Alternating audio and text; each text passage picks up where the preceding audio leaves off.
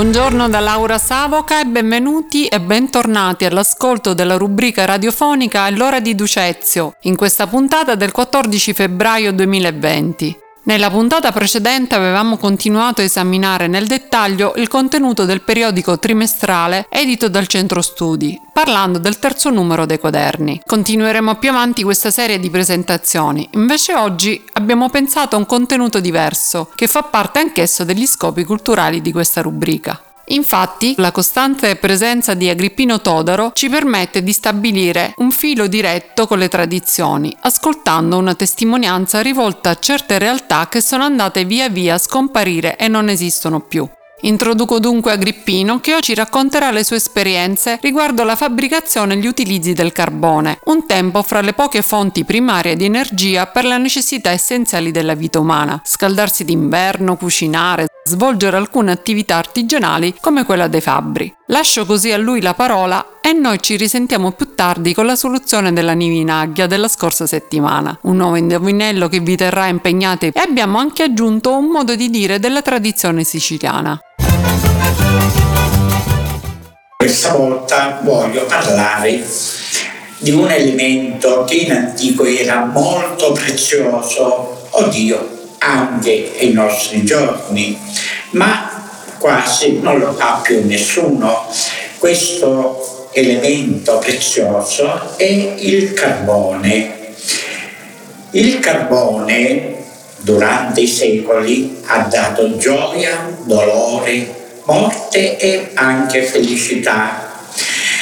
È stato oggetto di emigrazione, non ci dimentichiamo che negli anni eh, 50 tante persone partivano per il Belgio a lavorare nelle miniere. Lavoravano nelle miniere, mandavano i soldi ai loro paesi di origine ma a volte succedevano delle cose strambe.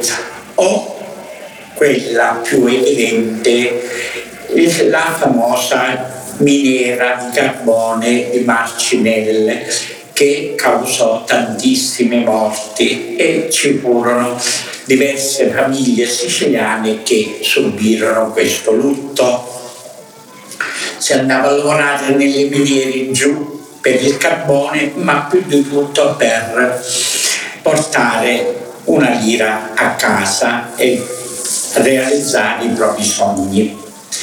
Ma torniamo più vicino a noi. Negli anni 80, negli anni ancora più profondo, andiamo negli anni 60, andavo con mio papà in campagna allora mio papà faceva pure il carbone e allora raccoglieva i famosi legne, li tagliava e faceva le cosiddette istendi.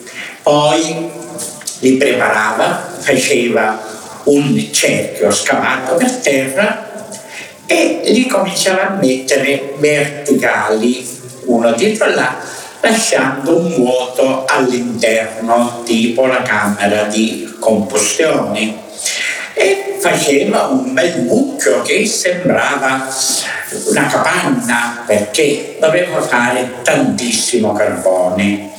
La legna più indicata era la legna di querce, la legna di ulivo, perché essendo un tronco abbastanza resistente il carbone veniva migliore, veniva e durava era più duraturo.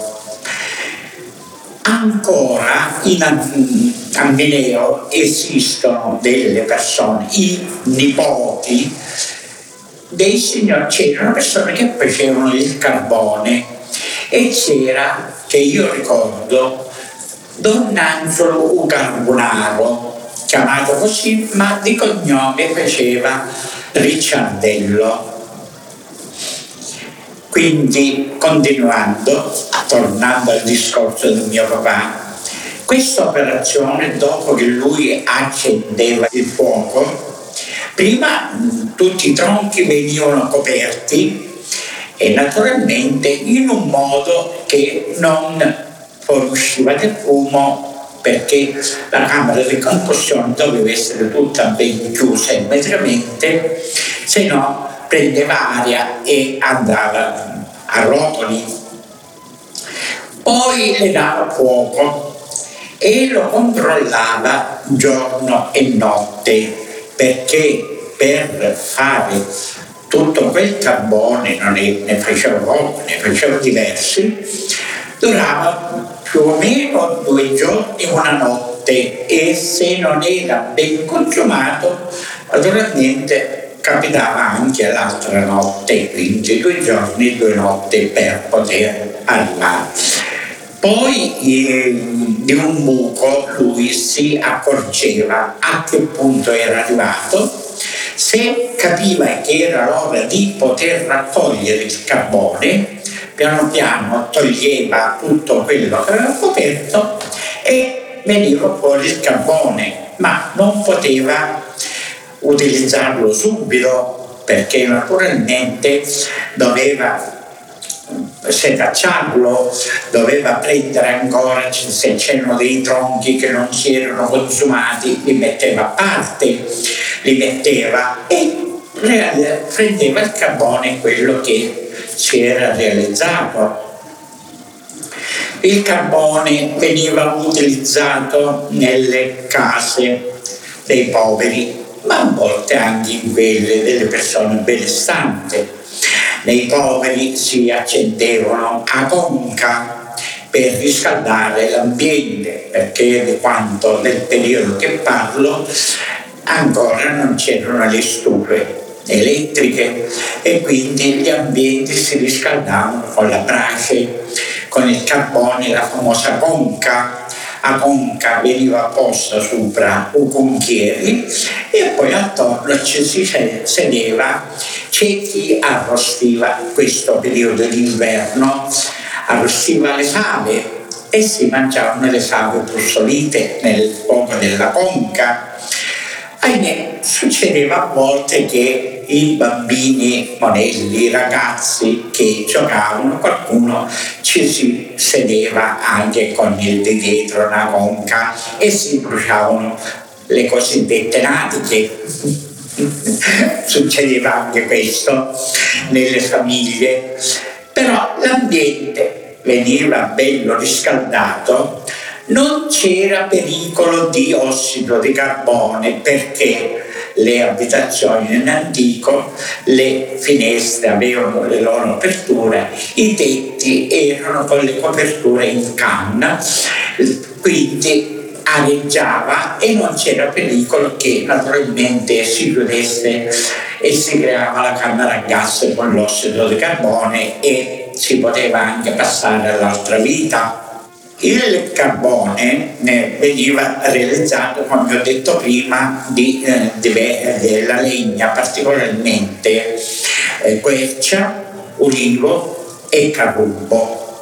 Mi viene in mente un discorso realizzato con mio papà, non avevo nemmeno nove anni, il tempo non era tanto buono, mio papà mi fa Pino, stamattina andiamo alle Porrazzelle e andiamo a fare del carbone.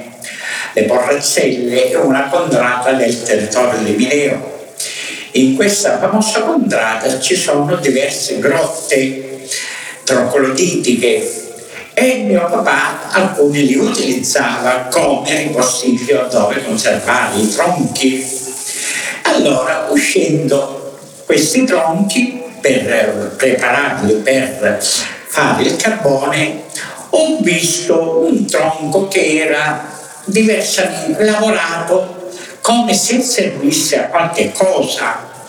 Le dico, papà, questo che cos'è? Niente, bruciamo, che facciamo carbone, tanto è di ulivo, viene carbone buono.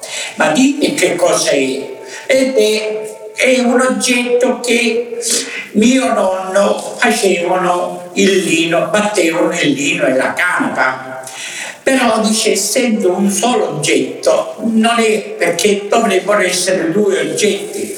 E vediamo se in fondo alla grotta possiamo anche trovare l'altro oggetto. Lo abbiamo trovato.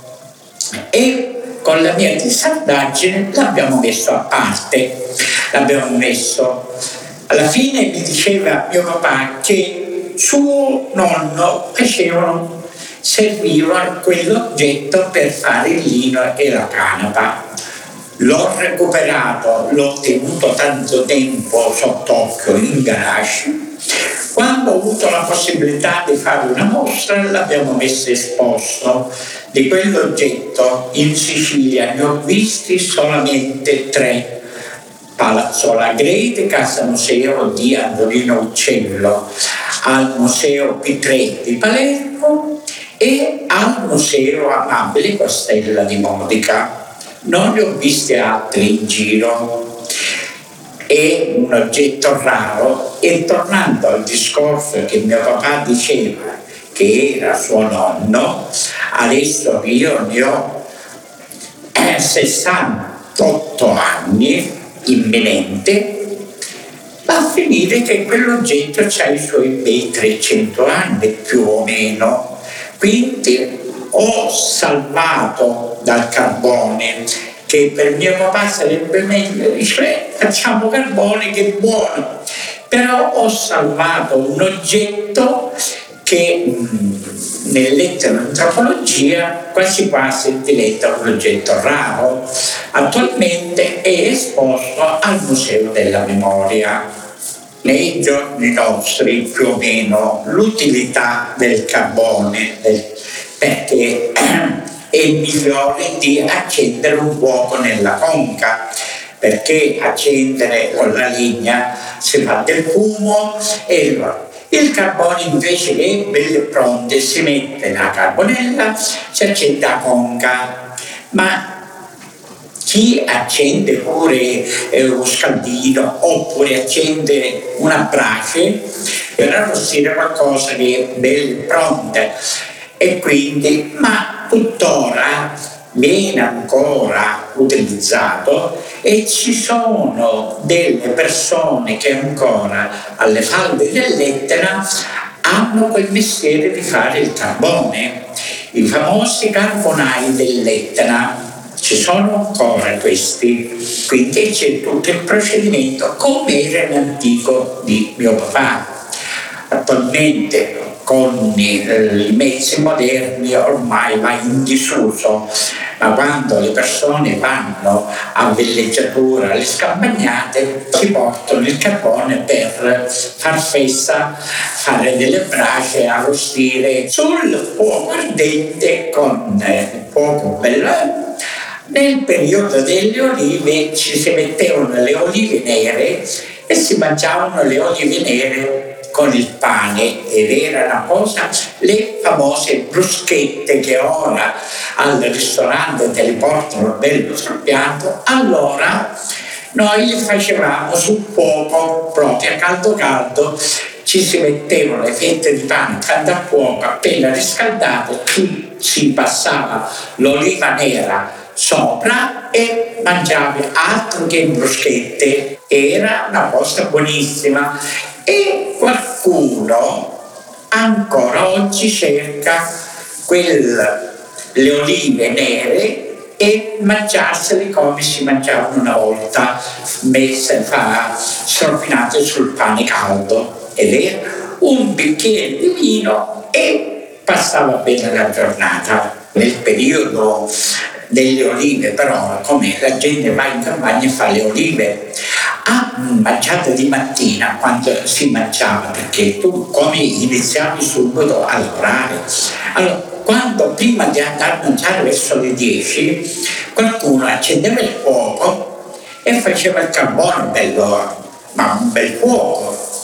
Qualcuno arrivava con mezzo monello da olivinivoli, li metteva sul fuoco, le olive che se erano belli neri, appena girati erano belli caldi, si stropinavano meglio sul pane, si eh, stropinavano e si mangiavano. Dico, mangia più accompagnate dal bicchiere di vino e la cosa era buona. Dopo aver ascoltato il racconto di Agrippino Todoro, è ora il momento della cultura popolare siciliana, presente in ogni puntata della nostra rubrica. Cominciamo quindi da risolvere l'indovinello della settimana scorsa. Ricordate il monaco rinchiuso nella sua cella per volontà del destino? Egli non è altro che la lumaca, detta anche Vavaluscio Crastuni. E in effetti non se ne sta bella serrata dentro il suo guscio? Ora passiamo al proverbio di oggi. A casa capi quanto vuole pacciuni. Questo proverbio dice che l'ampiezza della casa dipende dai bisogni di chi la abita, nel senso che spetta a ciascuno di noi affrontare con saggezza e spirito di adattamento le circostanze nelle quali ci veniamo a trovare per aumentare i vantaggi e non dare troppo peso alle difficoltà. Concludo, prima della niminaglia, con un modo di dire tipicamente siciliano. Fariccias rusce e cuppacuda. Ovvero, se letteralmente si raffigura il tentativo di spostare un asino facendolo camminare all'indietro, cosa molto difficile, in pratica il modo di dire allude a un modo di procedere che non potrà portare niente di buono perché mal congegnato fin dall'inizio. Ed infine ecco la niminaglia di questa settimana. Nasci ranni e mori picciridda. Nasce grande e muore piccola. Cosa sarà mai? Chi non scopre la risposta abbia pazienza fino alla prossima puntata e vedrà finalmente svelato il piccolo mistero. Grazie ancora ai cari amici ascoltatori che ci hanno seguito e anche per questa puntata è tutto. Proseguiremo nella prossima tra una settimana con i nuovi contenuti riguardanti il presente e il passato della nostra Sicilia, sempre con uno sguardo rivolto a un migliore futuro possibile. A voi un abbraccio tutto siciliano e una buona giornata a tutti.